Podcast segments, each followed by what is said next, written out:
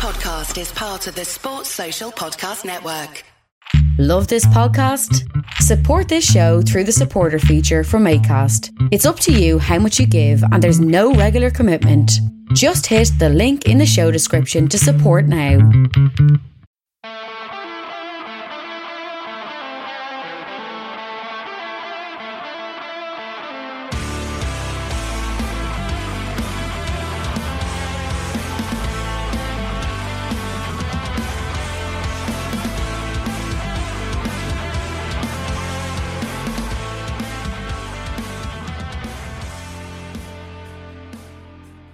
Good, boys and girls? Welcome to the Two Footed Podcast. It is Thursday, the 10th of June, and we're brought to you by EPLindex.com in association with our presenting sponsor, Liberty Shield. Liberty Shield is a VPN provider that's a virtual privacy network, allows you to go online, change your location, access things like American Netflix, also keeps your data safe. Check out libertyshield.com and use the code EPLVPN to get 20% off at checkout. We're also brought to you by Home of Hopcroft. Home of Hopcroft is a giftware and homeware company located in Scotland but shipping worldwide. So do check out homeofhopcroft.co.uk. Once again, folks, just asking you to take a moment, have a look at the Mica redress stuff going on in the Republic of Ireland at the moment. Uh, just go on social media, hashtag Mica redress, hashtag Mica, M I C A You'll find it. You'll see the homes crumbling. It is something that needs to be done. If you can find one of the petitions, do please throw your name on it. It would it would help families massively. Right, folks. It is Thursday, which means it is Twitter Day. Uh, we do have some news. Obviously, Spurs have been looking for a new manager. They came, we thought, quite close to appointing Antonio Conte, but it appears that they have moved on and moved on to Paulo Fonseca, the former Roma manager. So it would be a basically a swap. Fonseca from Roma to Spurs, Mourinho from Spurs to Roma. I'm going to talk more about this tomorrow, but I've seen some people say, "Oh, you know, it's it's the most Spurs thing ever." This guy's a good manager. That's the bottom line of it. He is a good manager. Um, he plays really good football. He works very well in tight financial situations. He's a good manager. Is he Conte level? No, absolutely not. And having gotten that close on Conte, it is a disappointment. But anybody was going to be a disappointment after getting that close with Conte and not getting it done. Um, I'll talk more about it tomorrow, maybe the how the fit could be. But I want to get into the Twitter questions because there are quite a few of them and um, some of them look quite good. So we'll jump into these, and we'll start with Owen H. Hurley. Which stories in the sporting world would make a great book, documentary, or movie? Personally, I think Tigers Fall and Slow Climb Back to the Top would be a great movie. A Senna style docu- documentary on the Greece 04 win, or a movie about the Giants 07 win over the Patriots. I'd like to read an oral history of that 07 Super Bowl and almost a play by play of the player's view of how that game was going because that Patriots team should have wiped the floor with that Giants team. It's one of the biggest upsets I think in in Super Bowl history. Um, I, I, would imagine at some point there will be a 30 for 30 about it. We've seen incredible 30 for the, the, the ESPN 30 for 30 is the greatest sports documentary series there's ever been. They're, they're just phenomenal. Um, if you're interested in American football, the Four Falls of Buffalo one is, is just amazing. Um, straight out of LA with Ice Cube and Snoop is about the LA Rams and the LA Raiders leaving. More the Raiders, I think. Uh, it's incredible as well, but well worth well worth your while. I would say.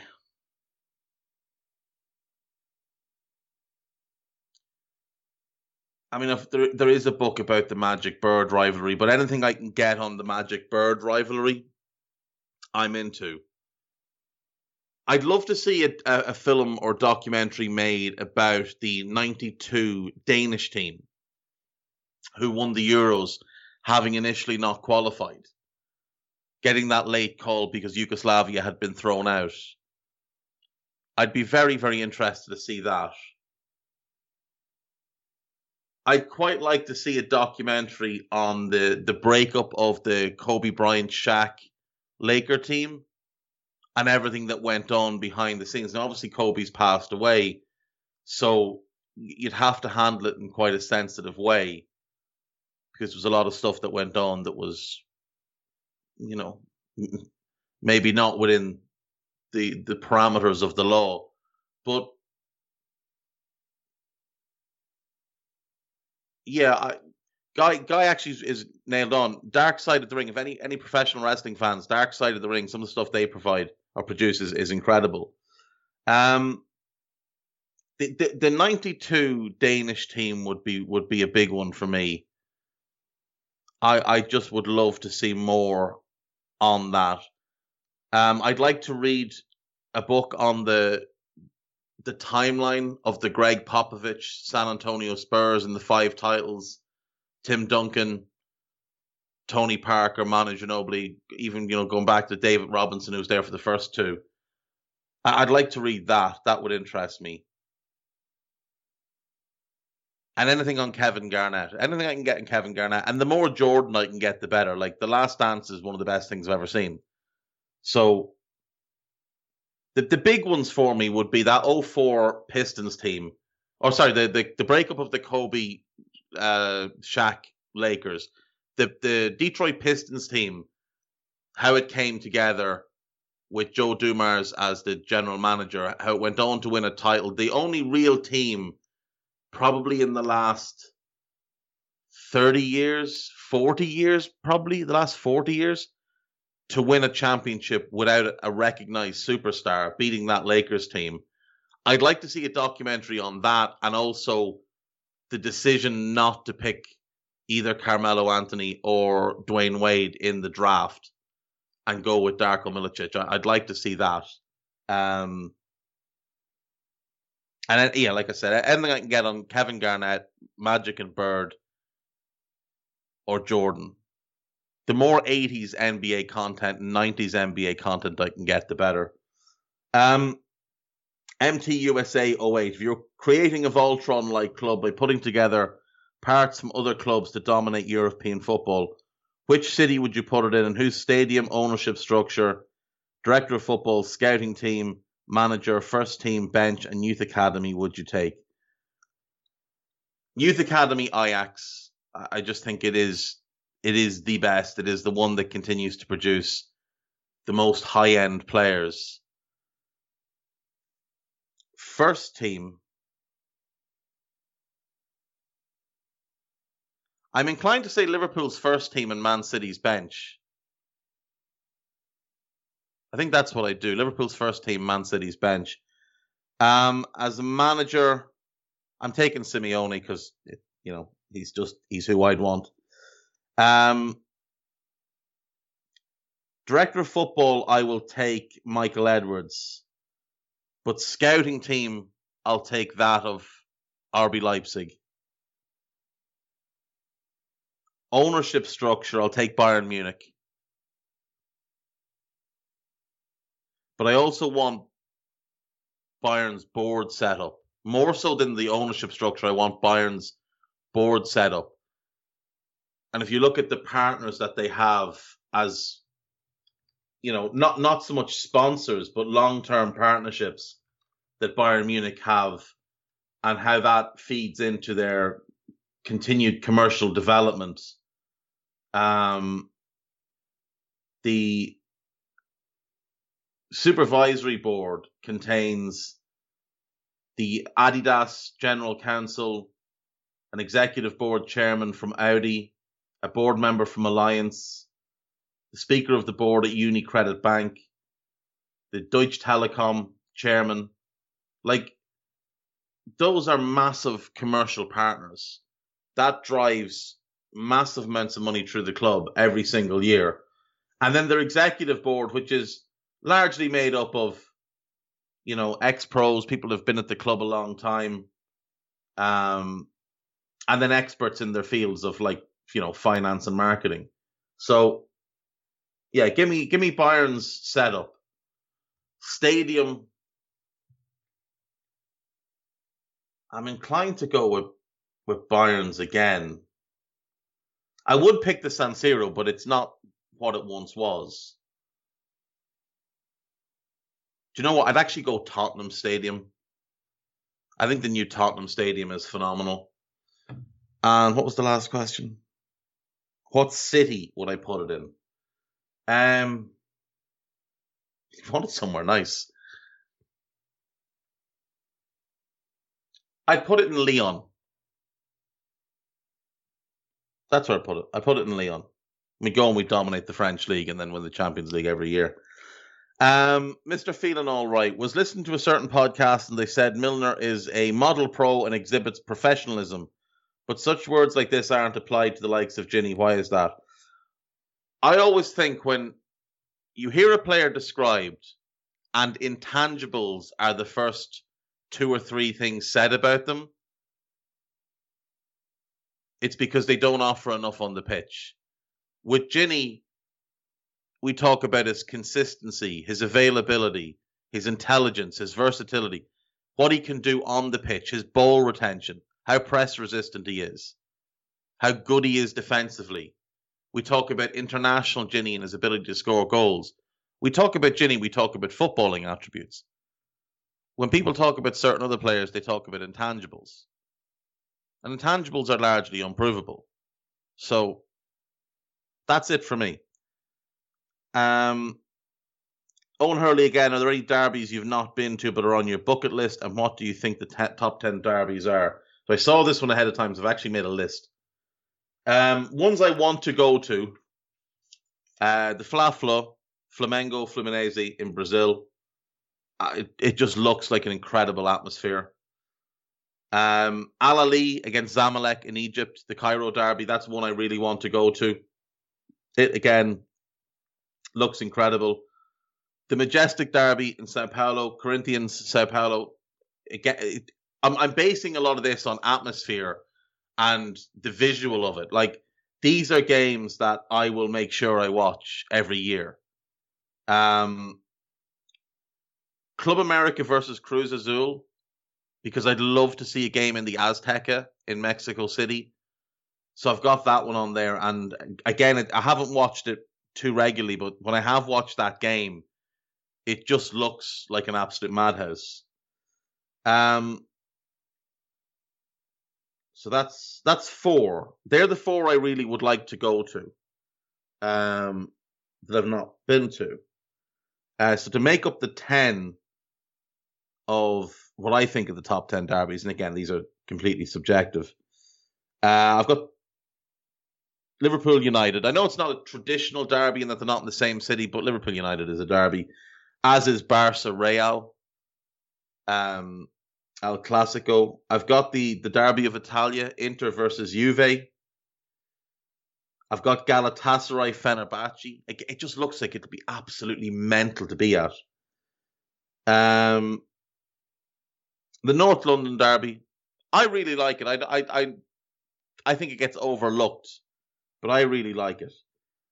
And then, and this one might be top for me Celtic Rangers. There's just something different about Celtic Rangers. So that'd be my 10. Uh, Jay Reid, 1987. If United do land Sancho, do you do you see any of their attacking talent leave, and if so, who? A big name might fall victim to being left out too much. I think it'll be Anthony Martial. I do. I think we will see Martial push to go. I think there's a way in which you can play Amad Diallo on the right, Sancho on the left, and Rashford and Greenwood through the middle. That would that, however, would mean Bruno out of the team because he can't play in a double pivot in midfield it would likely mean Pogba out as well. In the short term, I think they go Rashford left, Sancho right, Bruno is a 10 and Greenwood gets developed as the 9 and Amad is a squad player who develops a little bit slowly, uh, plays both wings, gets just brought along at the right pace. But Bruno's only 26, turning 27. He might be 27 already. So you've still got a bunch of years left of him. I think Pogba and Martial are the two that kind of get forced out by the Sancho signing. So don't. There's only certain games in the Premier League you can play Paul Pogba in a double pivot. Uh, Vinyl Maniac 1964. Wh- who is one player from each Premier League team that the team should want to move on? Bad contract, bad attitude, doesn't fit the style of a new manager, etc. Um, right, we'll start with Man City. I would say Mendy is the one to move on there. Good player, overpaid, injury prone, hasn't ever really gained Pep's trust. At United, I do think it's Pogba. Now, one of the reasons is he's got a year left on his contract, and what did they do with him? You don't want to extend him. Nobody wants to give him a big pay rise.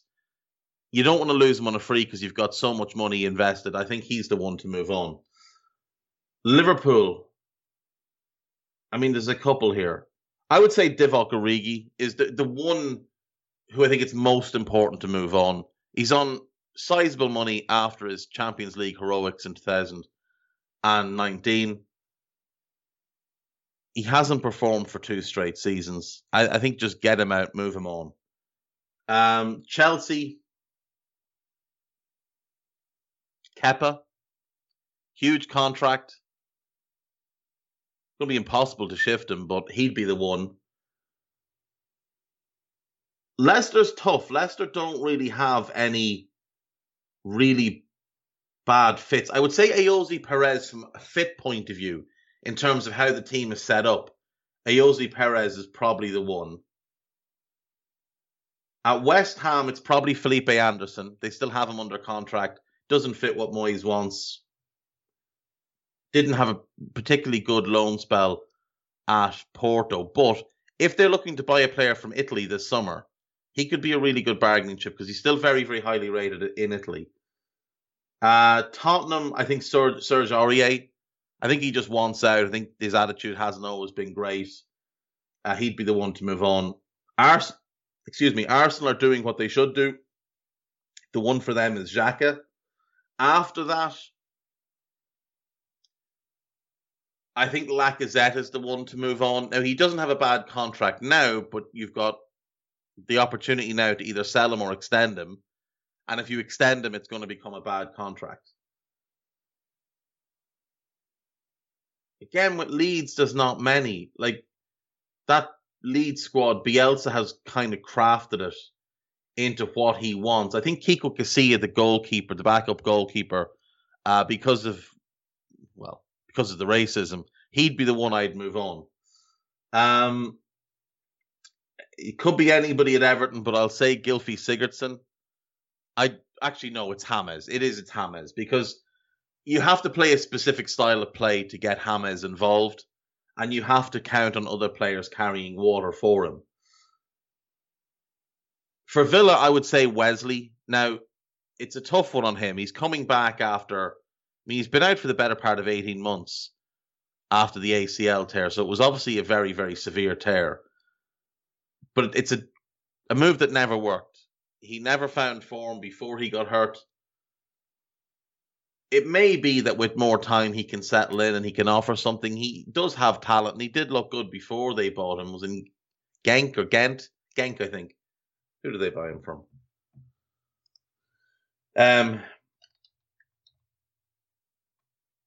he he looked like a decent player before they bought him, and they were quite excited to get him. Oh, Club Bruges, Club Bruges.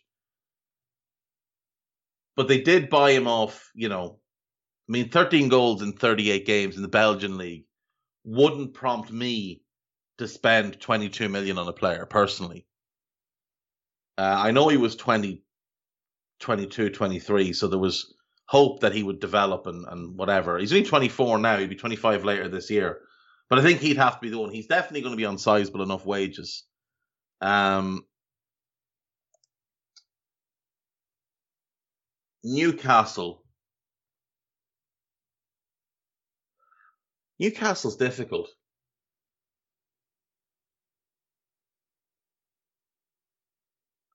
I mean, Joelinton's kind of the obvious one, but there's still value in him as a as a player, and you're going to lose an absolute fortune if you try and sell him.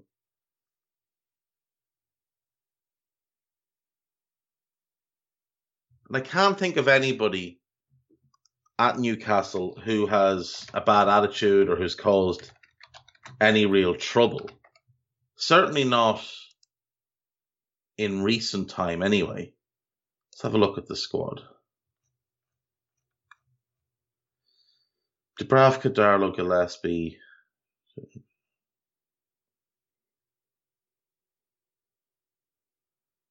I mean, Matt Ritchie's the only one that ever caused any real hassle out of this group um, when he had his bit of a tantrum that he didn't get his transfer. I would say Andy Carroll purely because if you're paying Andy Carroll money, you're wasting money. Um, so I'll go Andy Carroll. Uh, on to Wolves. Again, it's a squad that sort of Nuno put together, so it's all players he was more than happy to have, or at least that's the the outside view is that it's players he was happy to have. There's no real troublemakers in the squad at all. Um, they do they still own Cutrone? Oh, they still own Cutrone. Him. They still own Cutrone. Yeah, it has to be him. There's no one else. It's just Cutrone. I think Zaha's the one at Crystal Palace for different reasons. I think it just could get messy if you don't let him leave. It's been it's been a couple of years now of him wanting to leave, so I think Zaha's the one there. Southampton have, I think Wesley Hoedt is probably the one you're still paying him money. Is he still? He is still there, isn't he? He's still on loan. I think he's been out on loan. Um, yeah, Wesley Hoedt. It has to be Wesley Hoedt. If you're paying again, if you're paying him money, you're wasting money. Uh, Southampton don't have huge resources, so he'd be the one. For Brighton and Hove Albion, it's probably Matt Ryan at this point. Um, I think he's got a year left on his contract, so it might just be time to pay it up and say goodbye. Don't really I mean, you're paying Adam Lallana money, which is never good. You could you could argue Jahanbakhsh because I mean, they paid quite a bit for him. He's probably on sizable wages, but he seems like a good a good lad. He seems like someone who really puts the work in. He does have ability, and he has shown in small doses that he can be a productive player. I know Florin Andone was a bit of a a bit of a prat at times. And that was partially why they loaned him out. And when he went on um he went on loan, there wasn't always great stories. But I actually, you know what, we'll go Florin and Andone. Um for Burnley, it's probably Ben Gibson. It's Ben Gibson. They paid 15 million from club record fee probably got wages to match. He has played a sum total of one Premier League game, five in all comp, sorry, six in all competitions over a season and a bit. Um, he was at Norwich on loan. It went pretty well last season. I wonder if Norwich would like to keep him. But I mean, there was a time where Dyche just banished him from the squad and sent him away to train at, at Middlesbrough for the second half of the season which was just a bizarre situation. 18 months after buying him, and on a five year, four year contract, they were like, no, just go train with some other club. Um, he'd have to be the one. For Fulham, I get the feeling it's going to be Mitrovic because if Parker stays, I just don't think. I don't think that relationship is salvageable. Um, so I think it'd have to be him. West Brom, if Branislav Ivanovic is contracted for next year, um, it's definitely him. Because you definitely didn't get him on the cheap. You definitely paid him substantial wages. Now, apparently, he is out of contract this summer, so that's okay.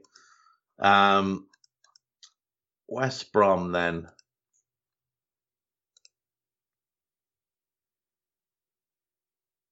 Robert Snodgrass. Why they brought him in, I don't know. An 18 month contract, he'll definitely be on big money. Uh, he he can't stay fit at this point, and when he's on the pitch, it's very diminished returns. And Sheffield United, again, there's probably I know their fans will say Lys Mousset because they've had more than enough of Lys Mousset, but Mousset is a talented player. He's just it's not so much his ability, it's his what's the word? His desire that fluctuates. Um, but to you know, because that's the the name that I always see West or Sheffield United fans say, I'll just say Lys Mousset. Um, what did they pay for him? So they paid ten million for him. He's got a year left on his contract. He played 11 games last season. He had a good first season in the Premier League, but last season was just a mess. Now, I know he had some injuries, but still. Uh, we'll go Lys Mousset. So that's all 20. Um, thoughts on underreported in the know rumors for potential Liverpool transfers? Wout Weghorst, Julian Brandt. Julian Brandt, I wouldn't put much stock in because um, Oh, sorry. There's a third. Oh, Darboe, Darboe from um from Roma. Darboe, I, I genuinely don't know anything about. Uh, he's played a handful of games for Roma. Um, he's from the Gambia, meant to be meant to be talented, but I just I don't know enough about him. I would have doubts that it is true, if I'm honest. I don't. He wouldn't get a work permit in England under the Brexit rules, so I would I would have doubts that he would be someone they'd be looking at. Um, Brandt is someone Liverpool did look at heavily a few years ago. I don't think they'd still be looking at him now. He's had a pretty rough time at Dortmund. It hasn't gone well for him. He's still played quite a bit, but his performance level has not been good. He's stagnated quite heavily. Um, I think he needs sort of he needs to get out of Dortmund, but he needs to go somewhere where he's going to play a lot and be a focal point of how they play. And maybe then he can kick on and get back to the level he should have reached. Um, I wouldn't put much trust in anyone suggesting we're looking at Weghorst, but I do like Weghorst. I would definitely take Weghorst at Liverpool because I think he'd be quite happy with the role. He is a Liverpool fan, um, but he's 29 later this year, and I just don't think that that fits with what FSG will will allow. If he was willing to take a role off the bench, I mean, it'd be great. But he's just he's just scored 25 goals in 41 games for a team that qualified for the Champions League. I think he'll want to go if he leaves. If he leaves, he might might not want to leave, but if he does, I think he'll want to go somewhere and start. Um, Cameron Vella, best five aside with all lefties versus best five aside with all righties. Goalkeeper or no goalkeeper, your choice. Who wins and who's the MVP of the game? Is this all time? If it's all time, I'll go Messi, Maradona, Puskas. I'm almost certain Puskas was left footed. He might have been both footed. But I know I've seen lots of footage of him scoring. Yeah, he was left foot. He was a hefty man. Um, he'll be my goal scorer. He'll just stand up front and I won't ask him to do anything else. Messi and Maradona can do all the creative stuff. I'll take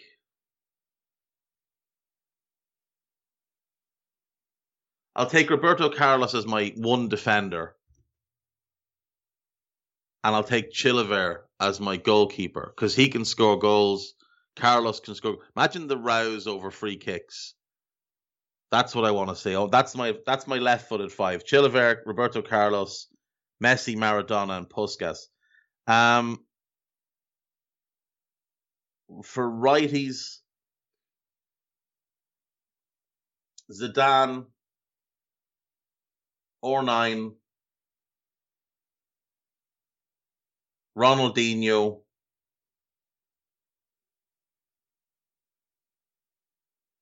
I didn't pick Redondo. I'm making a change to my left-footed team. I'm taking Roberto Carlos out and putting Redondo in. Um, he's not a defender, but he'll he'll do the job for me. Um, Ronaldinho, Zidane, or nine. Maldini. Maldini was right-footed, so I'm putting him in as my defender, and then Buffon in goal. Um, as for who wins, I think the physicality of the right footed team might just be a little bit too much. You have to love lefties though. Um, who's the MVP of the game? Maradona. Always. Always. It's best player we've ever had. Here's here's Neil Devlin trying to get me in trouble now. Henderson propaganda discuss. Yesterday was the 10 year anniversary of Jordan Henderson signing for Liverpool. Uh, so they pulled out clips of goals from five years ago. Um, Matty Holdsworth, two part question. Other than the Mighty Reds, what are the best games to watch as a neutral in the other big four leagues and championships based on atmosphere, pubs nearby, overall match day experience, price, etc.? Always the El Clasico. The Madrid derby is great. Schalke have been relegated, but Dortmund Schalke was always special. Dortmund Bayern doesn't have the same, just doesn't have the same pull to it. It's not a top five league. It's the second division in Germany, but St. Pauli versus Hamburg is absolutely worth your while. Um, Juve Fiorentina is an interesting one. There's always quite a lot of quite a lot of dis- dislike between the two sets of fans. Um, Betis Sevilla is a great one. Valencia Villarreal is a great one. Lyon PSG is always good. PSG Marseille in Marseille is good.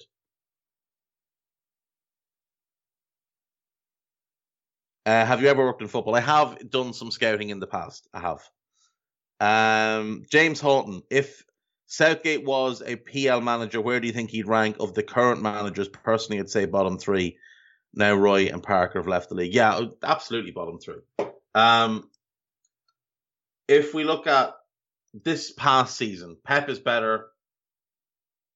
I, I don't know if Ole's better. He probably is slightly better, but it's close. Klopp is clearly better. Tuchel's better. Rodgers is better. Moyes is better. Mourinho is better now. He's gone, but it's Fonseca now, so he's better. Um, I don't think Arteta's better, so he'd be in that crowd. Bielsa's obviously better. Everton don't have a manager, but Carlo was clearly better. Uh, Dean Smith is better. I would say Bruce is moderately better. I don't know enough about Bruno Lage, but he did win the Portuguese title. That's more impressive than anything Southgate's done. Obviously, Nuno was better. Hodgie's a much better manager than, than Southgate. There's no no doubt about that. Um, interested to see who Palace appoint next. Ralph is better. Potter is better. Dyche is much better. Parker, Sam is better, and Wilder was better, and and the, guy that they've who the guy Sheffield United have just appointed Jokanovic, is that his surname? Slavisa? Yeah, he's he's better. He's substantially better. He's won two promotions. I would say, based on last season's managers, he's in the bottom three with Parker and Arteta. But Arteta won an FA Cup and Parker got promoted out of the Championship. I would say he would be bottom. I'd say he would be the worst manager in the league based on last season. Um, H23 football. Thoughts on this fella? That is. Who is that? Is that Brandon Harrison? It is. Brendan Harrison. It is. It's Brenden Aaronson of uh, Red Bull Salzburg. Um, had a, a really, really impressive six months with Salzburg. Great ball control. Love the little bit of narc he has about himself. He's fearless on the ball. He's not afraid to go and win the ball back. He's only like 19 or 20. He's just, he's 20. He'll be 21 in October. Um, I do like him. I do. I think he's going to be a really, really impressive player. Liked what I saw of him for, for Philadelphia Union. There was only, I only saw little bits because MLS is a little bit outside of what I watch these days. But um, yeah, Aaronson Aaronson's going to be having the likes of him with Gio Reyna and Pulisic. I mean, that's that's something that Americans have got to be very, very excited about. And then you've got Yunus Musah, Tyler Adams, and Weston McKennie as well. The question is, who's the number nine? Daryl Dike has talent, but he's still a bit raw. Timothy Weah has talent, but is raw. Josh Sargent, less talent, more raw. Great presser, great off the ball, not as good on the ball. I mean, Serginho Dest at right wing, at right back, Antonee Robinson at left wing back. That's something you can be really excited about. I really like the young centre back, um, Chris Richards.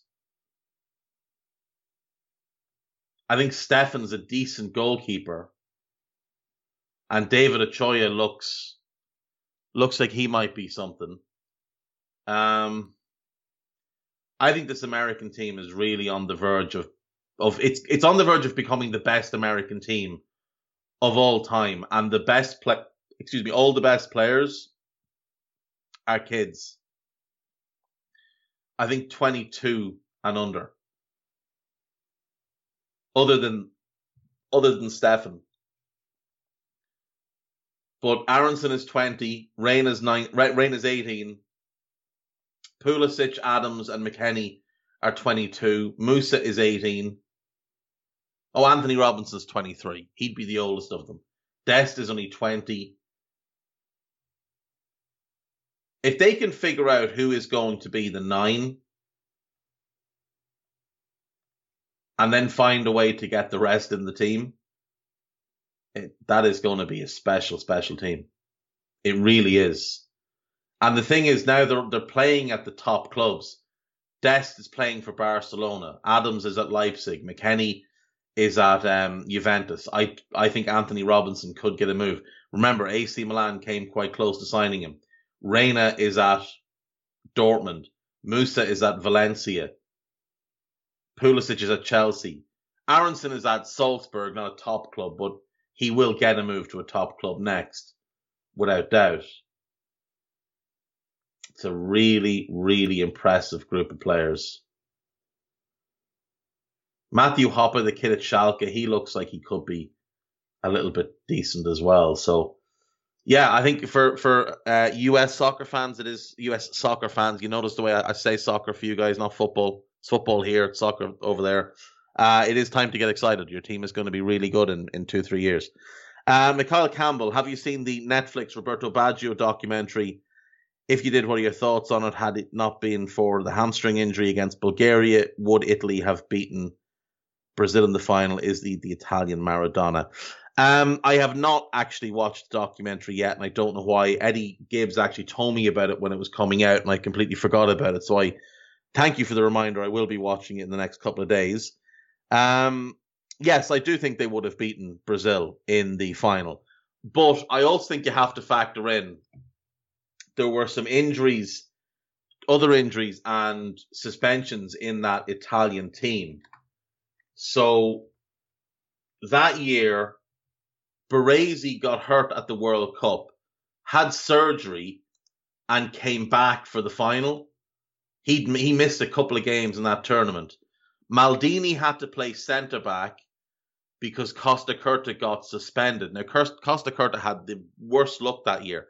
He also got suspended and missed the Champions League final that same season. Um,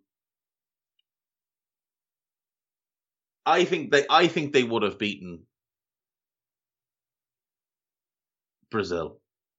Mar- uh, Baggio was so good at that. He was the best player in the world at that time. Like the midfield isn't particularly inspiring. Albertini was great. Donadoni was probably at the end of his his prime there, or maybe a little bit past his prime.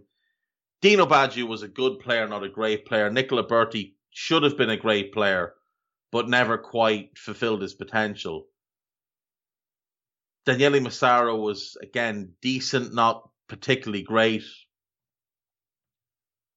But it was a I, I do think ba- Baggio was just that special that he would have made the difference.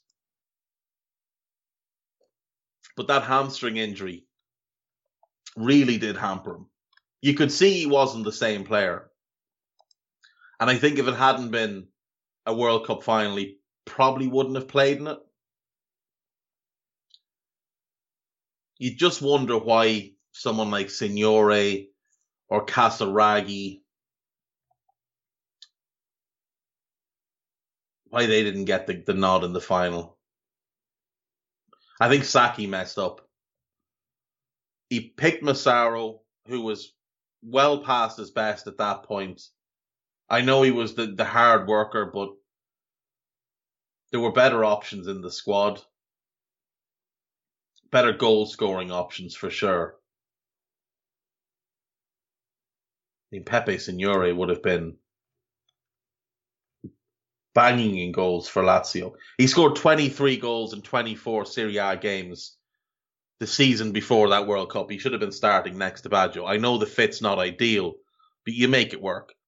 Right. Um, my surname is Khan too, um, because my surname is Khan one is suspended.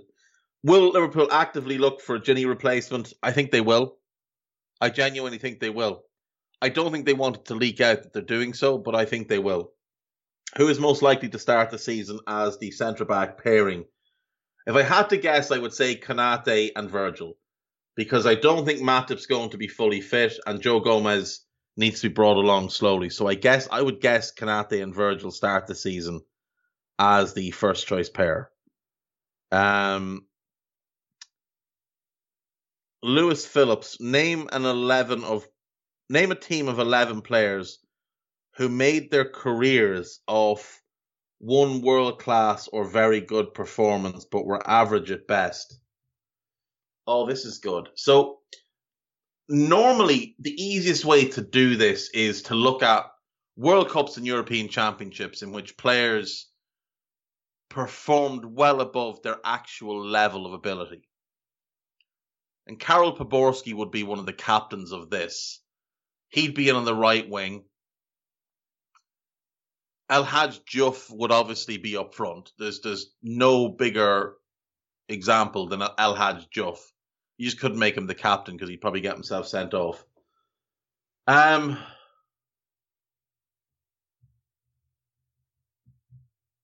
this is actually tough.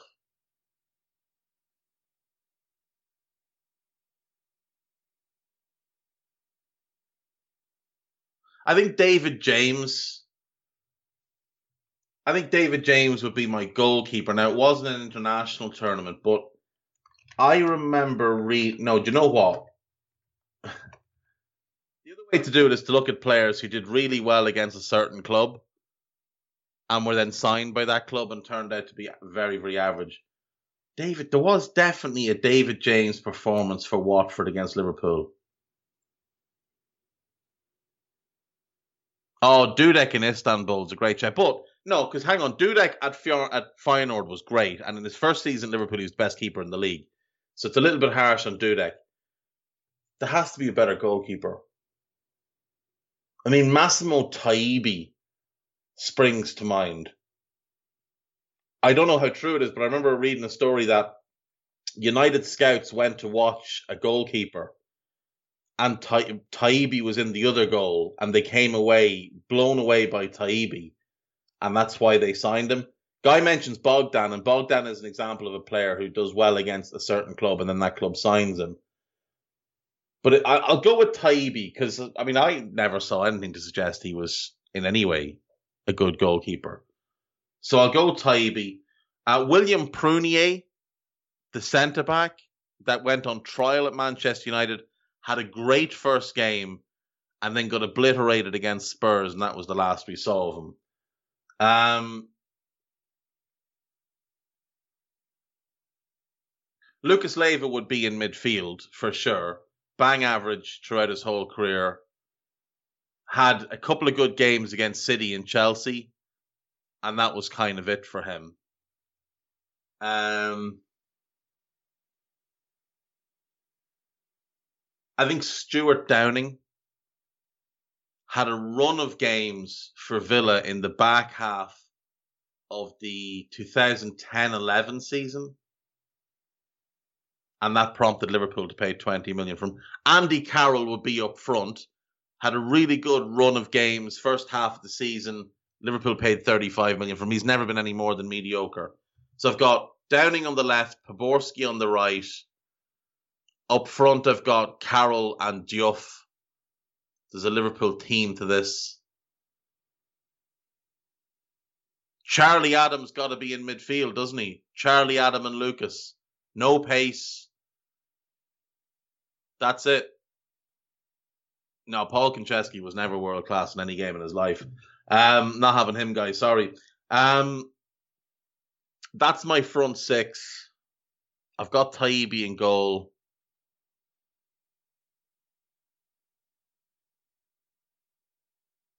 Sergio Ramos. Now it's not one game; it's like a handful of games here and there on in big occasions where he's popped up with a goal but he's never been any more than an average defender. So he's definitely in. I think Jerome Boateng belongs in the same class, so I'm going to stick him in. And Glenn Johnson's a great shed at right back, guys. So we'll go Glenn Johnson at right back. And at left back, left back is hard. It's hard to even think of average left backs, let alone ones that Left backs tend to be great or terrible. We'll stick with the Liverpool team. Emil- Emiliano Insua had a really good run. Was actually better than Glenn Johnson when they were the two fullbacks for Liverpool under Benitez. Um, but was was only ever really average for his career. So we'll go with him. So I've got Taibi, Johnson, Ramos, Boateng, Insua, Poborsky, Lucas and Adam, Downing, Carroll, and and Diouf. It is, as Guy said in the chat there, largely the Liverpool 2011 uh, transfer window. Congrats to all involved in that. Um, Connor Lane 4. How was Coutinho regarded when Liverpool initially signed him? Did anyone foresee what a fantastic player we were getting? Or was it more of a shock how good he was? I don't think anyone foresaw him becoming that value of player. Now, even that value of player, like I'm, I'm talking the 105 million. Forget the add-ons. Liverpool screwed Barca to the wall. I don't think anyone foresaw that. I mean, you could tell he was a super talented player. There'd been loads of hype on him out of Brazil for years. Uh, and when Inter signed him, they declared he was the future of Inter. Like at that time, when he was coming through about 16, 17, him and Neymar and Lucas Moura were the three. And those were the three guys who were going to be the future of Brazil. Now, Moura never got close to his potential or what he was hyped to be. Phil got there and then fell off a cliff. Neymar has gotten there, but not as frequently as you'd like, especially at club level, because he's taken such an easy path at club club level in recent years it's hard to say. Like he's never become the best player in the world. Let's put it that way. He that's what he one of one of them was meant to be the best player in the world. I would say at one point Coutinho was probably borderline top ten. Neymar at his very best was top five probably. Moura never cracked. I don't think the top fifty, but. Oh look! All three have gone on and had really good careers and made a fortune. So congrats to them. But when when we signed Coutinho, it was he'd had a tough time at Inter. Italian football hadn't really suited him, but he'd had a really good loan at Espanyol, and that's kind of what people were basing their, their opinions off.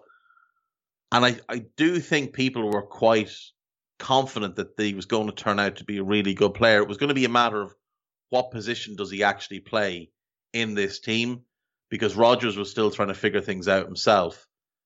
Um, his 4 3 3 was not working at all. But then when Coutinho and Sturridge arrived, things changed and the team got uh, infinitely better. Uh, with your ideal transfer window, this is Connor again. With your ideal transfer window, what would be the second choice or be Liverpool 11 next season?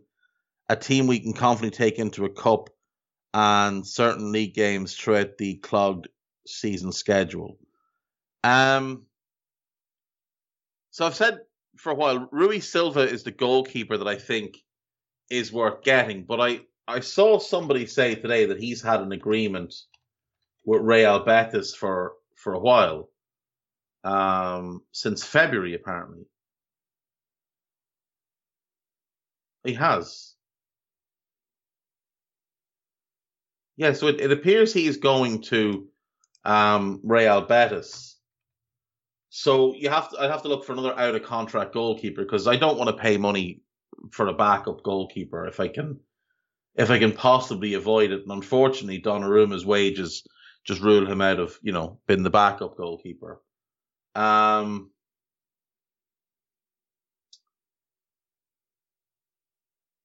Thomas Thomas Vlachlik, Vla, Vla, uh, of um, Sevilla is decent, not great.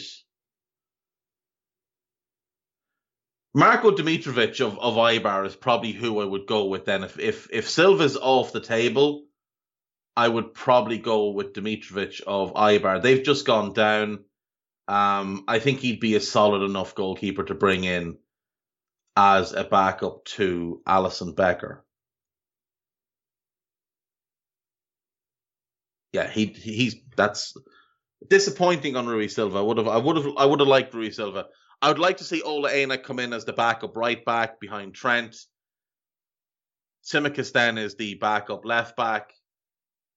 Ozan Kabak and either Joe Gomez or Joel Matip, depending on fitness, as the backup centre backs.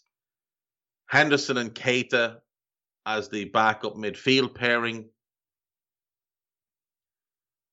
Oxlade-Chamberlain as the backup right winger.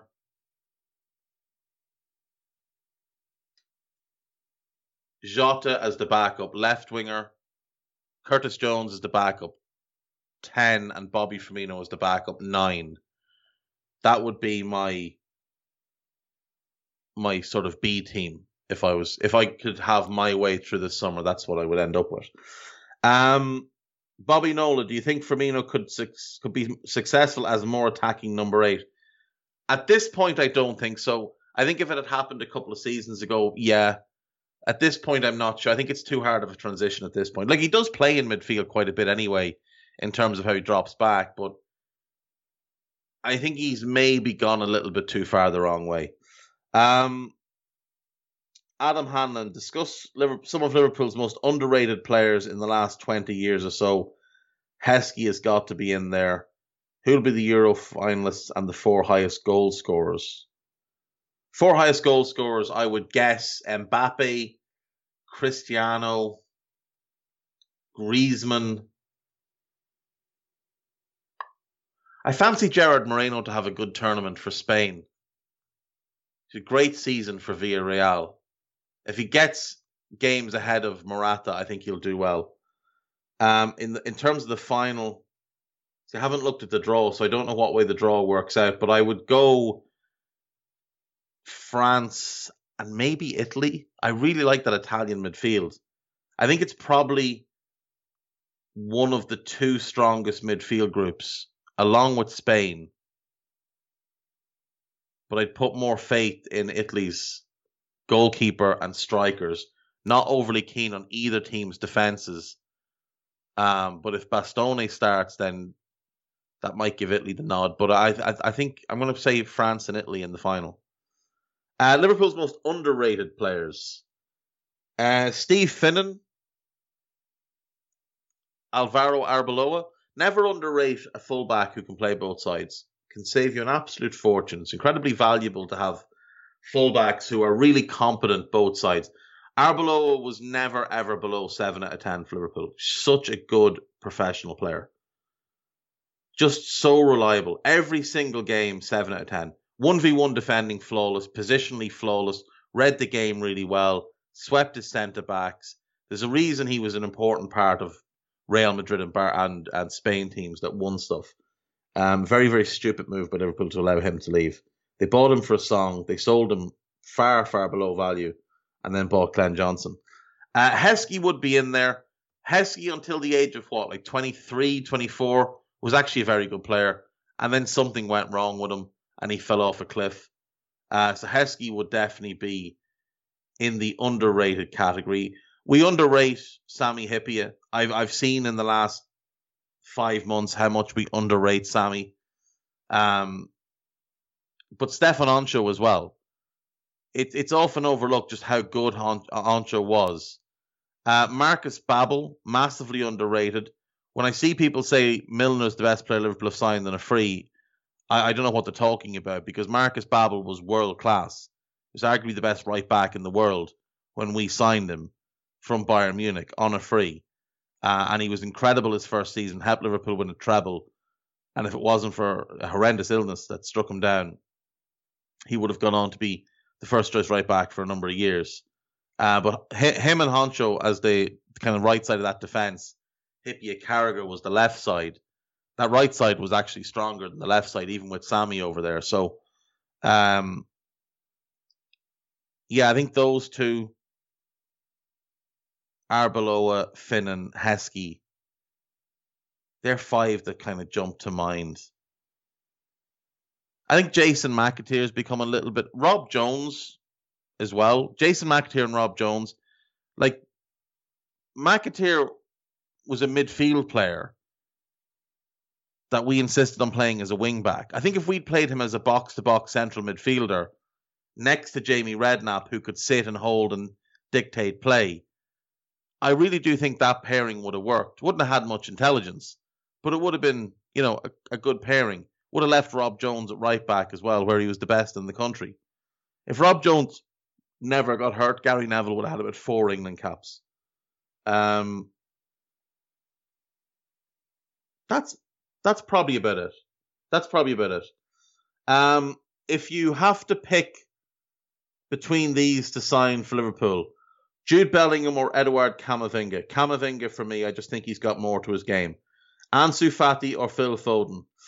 That is a tough one. F- Foden is more refined, but Fati is really explosive and I think might just have a little edge on him. That one's tough. Greenwood or Sancho? Greenwood or Sancho? Greenwood. I love Sancho, but I think Greenwood's going to be really special. Uh, Pedri or Saka? These are tough. Saka's more versatile, but Pedri's really gifted. Really, really gifted. Just the way he drifts between the lines, his ability to just avoid contact with people, pick the ball up in just unusual spots, beat a man, slide a pass. I love Saka, but I'd go Pedri. Uh, Wirtz or Musiala? Uh, Wirtz, uh, Florian. He'd spend all the money on him. Spend all the money on him. 18 plays like he's 28. Super intelligent. Takes up great positions. Links everything together. Super smart off the ball as well. Great awareness of where everybody else is on the pitch. Drops like he'll be in the left half space and the left back will go on the overlap. And you look again, and he's just dropped back to left back. No one's told him to do it. He's just done it because there's a space there, and he might be needed to be an out ball. Super, super player. Um, Camavinga.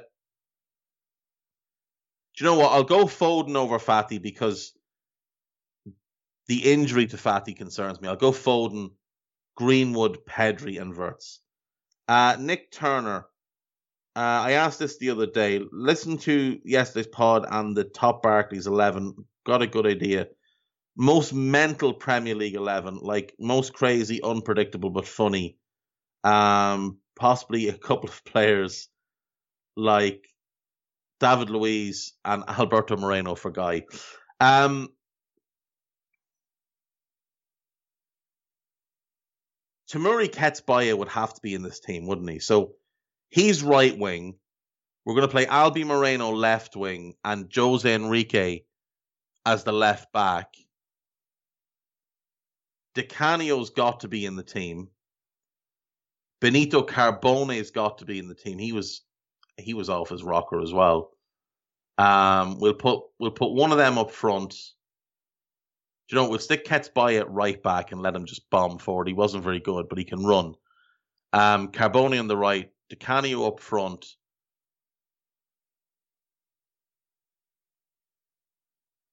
Rigobert Song would have to be in the team. Just a mentalist, an absolute mentalist. Rigobert Song would have to be in the team. Next to Luiz at centre back.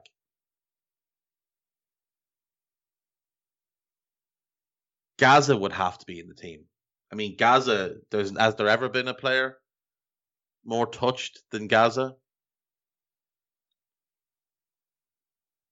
All goalkeepers are meant to be a little bit mental. But Bruce Grobbelaar, I mean, Liverpool played a friendly in Dublin in the 80s, and Bruce Grobbelaar got up and sat in the crossbar because he was bored. Um, so Bruce Grobbelaar. um, I need a centre. No, I don't need a centre back. I have my centre backs. I need a central midfielder, and I need a striker. Um, he wasn't. Anelka was a little bit, a little bit nuts, but I'm not sure he qualifies for this team. Let me think. Do you know what? We'll take a quick break. When we come back, I'll have an answer for you.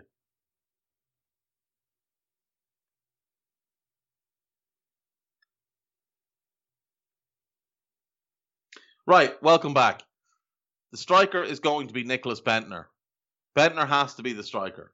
He, that man thought he was the best player in the world. So we'll go with Nicholas Bendtner and Di Canio up front. I think that's I think that's quite a, a good pairing. Um, and we'll go Istvan Kozma in midfield. Not that he was mental himself, but just the fact that he ever possibly got a move to Liverpool just is mental. Absolutely, he's the worst player to ever play for the club. Um, so that that's that's the eleven. Um, Grobbelaar, Ketsbaia, Rigobert Song, Luiz, Jose Enrique, Benito Carbone, Carbone maybe in the center. Kozma was more of a winger. So Kozma, Carbone. I need a centre mid. Who's the other centre midfielder I picked? Gazza. Um, Alberto Moreno on the left. And then Bendtner and Di Canio up front. I think that's got to be it. Uh, Callum Perry. How far could Rafa Benitez take Everton? Top seven, top four, or could he just give them a good foundation? I think top seven, and I think he could win a cup. And I think if you're an Everton fan, that's all you can really ask for after what you've experienced the last 26 years. And he, he would also give the next manager a good foundation to build off. But I think you get three great years out of Rafa where you get your top seven and win a cup. Um, which Liverpool in the know Twitter accounts do you follow? This is from YNWA Foodie uh, for the latest news. The only two I would trust are backseats man who's Barry, who's a really nice fella. Barry gets good info. Um, and there's a guy called Mick. I can't think of his handle off the top of my head. Mick's really good. Graham Kelly's always reliable, but he doesn't really give information out anymore. But Mick, Mick and Barry are they sound like two characters from a book from some sort of Irish child's book. But those would be the two. Um, I can't think of Mick's handle off the top of my head. Let me see if I can find it quickly. Um, it's Mix 2B. at M I C K S, the number two B. Uh, he'd be the one. Um, right. Back through these.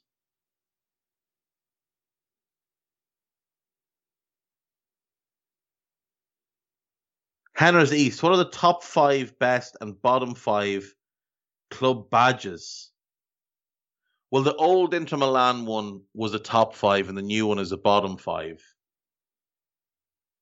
Oh, I, I genuinely would need to take some time and look at that. I couldn't tell you off the top of my head. I'll I'll have an answer for that tomorrow. Um, I will have an answer for that tomorrow. I think that's a really good one. Um, Matthew Book, could Conte wait for the Italian job again and take them to the World Cup if Mancini messes up? Mancini just got a new five year contract, so I, I think he is entrenched. I think Conte will take a bit of time off, wait for somebody to muck up somewhere. There's a job in in Salford that I think he might be eyeballing if a, a certain Norwegian doesn't start well next season. Uh, Guy Drinkle, how good are Brentford? Usually know a little bit about championship teams, instead of Tony, I know very little. Um, Brentford Bees one. The, the the chap who replies has given you the, the four players I would have said: Josh Dasilva, Rico Henry, Christian Norgaard, and Bryan Mbeumo. Um, again, I'm not overly familiar with them that'll be something to do once the Euros are over. Is go and have a bit of a deep dive on Brentford. Uh, I know I don't think their goalkeeper is very good. Rico is that his name? David Rico, something like that. Remember watching him in the playoffs in that last season, thinking he was a bit awful. Um, Matthew Book again. Why do Premier League clubs never look at? Oh, Raya, David Raya. That's exactly who it is. Why do Premier League clubs never look at managers in the South American leagues. Surely it's better than the camel and the gravy. I, I think it's just fear of the unknown. Genuinely, I think it is fear of the unknown. Like Celtic have just appointed a manager who's an Aussie managing in Japan, who'd managed previously in in Australia, and nobody knows what to make of it. I think Premier League fans will be less welcoming. Uh, Eddie Gibbs has actually just asked this question: Celtic confirm Postecoglou as the new manager who is he? Um, who? Right, he is an Australian manager who has been managing. I want to say Yokohama. Was it Yokohama Antlers? Yokohama Marinos. Yokohama Marinos uh, in Japan for the last three years. He made his name with the Brisbane Roar. That's where he sort of became uh, well known. He won the A League a couple of times, did very, very well there. Um, he was the manager of Australia, I want to say for three years. I want to say he went Brisbane, Melbourne Victory, Australia. I want to say he took over in 2014 and left in 17. I think it was three years. It could have been four, but I think it was three years. I, could be wrong. But yeah, he's he's been around. He managed in Greece. He managed in he's managed in in Japan. Um, his teams play great football by all accounts. It's outside the box. A friend of mine, Jason Maloney, said and I think it's the best way to put it. He is either going to be a cult hero or an absolute flop. There will be absolutely no in between with him. I, I worry that he's walking into a situation at Celtic, though, that's not ideal. Director of football still not in place. A lot of the top players looking to leave this summer. This is probably a deal that could have been done couple of months ago. So why they've waited? I think it's nearly hundred days since Neil Lennon got sacked. But look, the best of luck to him. I, I, you know, I, we we can only hope he does well. That's the be all and end all. Um, Mona at Legalize, who would win an All Star knockout competition format if you're to select a 15 man squad from each of the following? Oh, that's going to take some time. That is going to take some time, Mona. I will not do that one today because it'll take the rest of the time I have, and we're already well over what I was hoping to get out of today. Um, give me give me one of the days next week, and I will do that one. Um, K Mac of the Cop, Rafa or Potter, who is the best choice for Everton? Rafa in the short term, Potter in the long term. Potter is somebody that can go in and develop something at the club long term, get the best out of the younger players. Rafa will make slight changes and get the best out of what's there, and probably get more out of a lot of the older players that are already there than has been gotten out of them. Um, Bernadette Strickland, who would you like us to sign this summer realistically, and who do you think we will sign? Question. Question two: How can United have only just agreed, finished agreeing personal terms with Sancho? Um, I I don't know what United do that takes so long to agree personal terms because they they started agreeing personal terms last year. Uh, allegedly had them agreed, had them agreed again in January, have them agreed again now, and and they know what the price is, and yet they offer 26 million below the asking price. That to me is not a club serious with buying the player. That's a club hoping the player pushes for that move. Um, as for who Liverpool, I'd like Liverpool to sign. I, the, I've gone back and forth this. I, I really want Raphinha. I really want Raphinha. I think Raphinha'd be a great signing. I think you play him off the left, Mane off the sorry, him off the right, Mane off the left, and put Salah through the middle. So then it's a question of of a midfielder to replace Gini Wijnaldum. And I've gone back and forth on this one between a Tielemans, a Camavinga, a Saul. But I think the one I really want is Barella, Nicolo Barella from Inter Milan. There's just there's something about him. There's something about the way he carries himself on a pitch. He's five eight and he thinks he's the biggest guy on the pitch. He's good at everything. There's something Roy Keanish about him as well. He's like there's something like a young Roy Keane about him. Keane wasn't ever the biggest guy on the pitch but he was the biggest personality there, and he was the biggest force on the pitch, and he was still a great player. And Barella, I think, is is that as well. So I think he's the one I'd want. Barella and Raphinha. Uh, speaking of Roy Keane, he is on Instagram now. For anyone on Instagram, well worth a follow. Uh, but the the Roy Keane, Micah Richards bromance, and the the little series they're doing, the the drive to Wembley, I think it's the Sky Bet uh, Twitter account that's releasing them every day. They're probably on Facebook and Instagram and other places as well. Um, but yeah, it's brilliant. It's absolutely brilliant. And Roy Keane just comes across so well.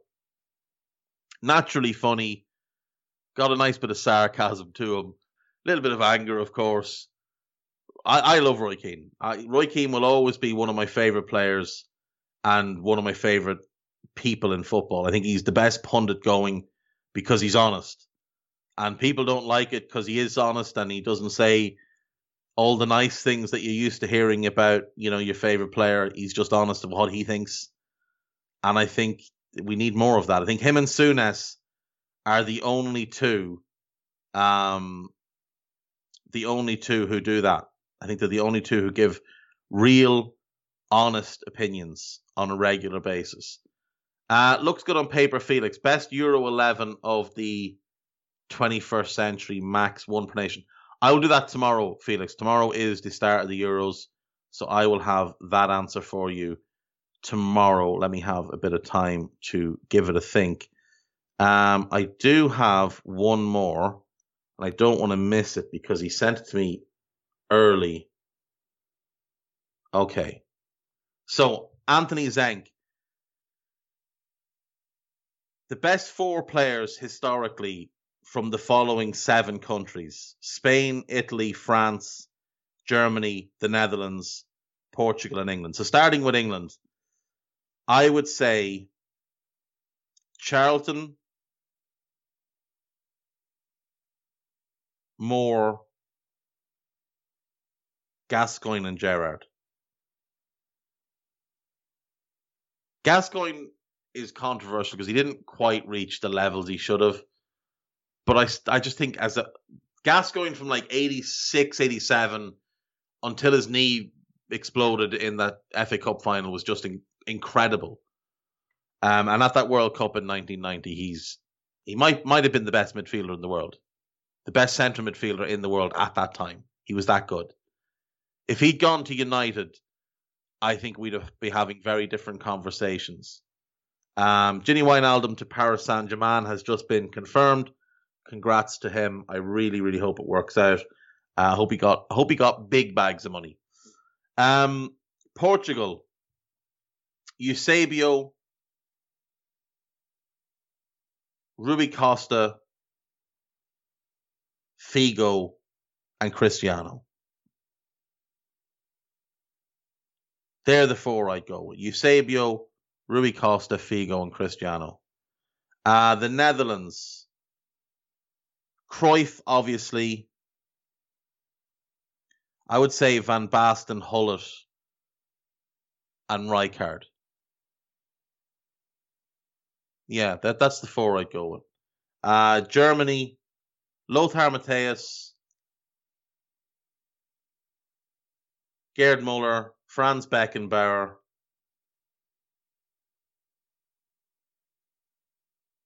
I'm going to pick Matthias Sammer. He's probably not, but he is one who won a Ballon d'Or, and he's part of the, my favorite team of all time, my favorite international team of all time.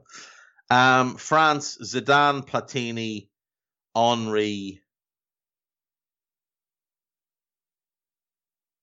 Desailly. No, Thuram. Thuram. We'll go Thuram. Um, Italy, Baresi Maldini, Baggio.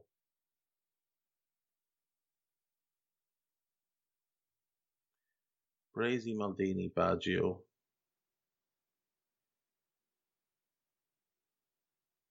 I'm inclined just to pick. I'm inclined to pick Buffon. I think he's the best goalkeeper ever, so I'll just go with Buffon. Um, and Spain, I would say Iniesta, Busquets is the best defensive midfielder I've ever seen. Xavi and Fernando Hierro. That's who I go with. So I have questions then from um, Henner's East, top five and bottom five badges. I'll have a think about that. I'll answer that one tomorrow. Um, Felix, the best Euros 11 of the 21st century, one per nation. I'll do that tomorrow. And Mona, that one's going to take a little bit of time, so I'll do that one of the days next week when it's a little bit quiet. But um, thank you to everybody who sent in questions. Thank you, as always, to Mr. Guy Drinkle for his patience. And thank you to you for listening. We will see you again tomorrow. Take care. Bye bye.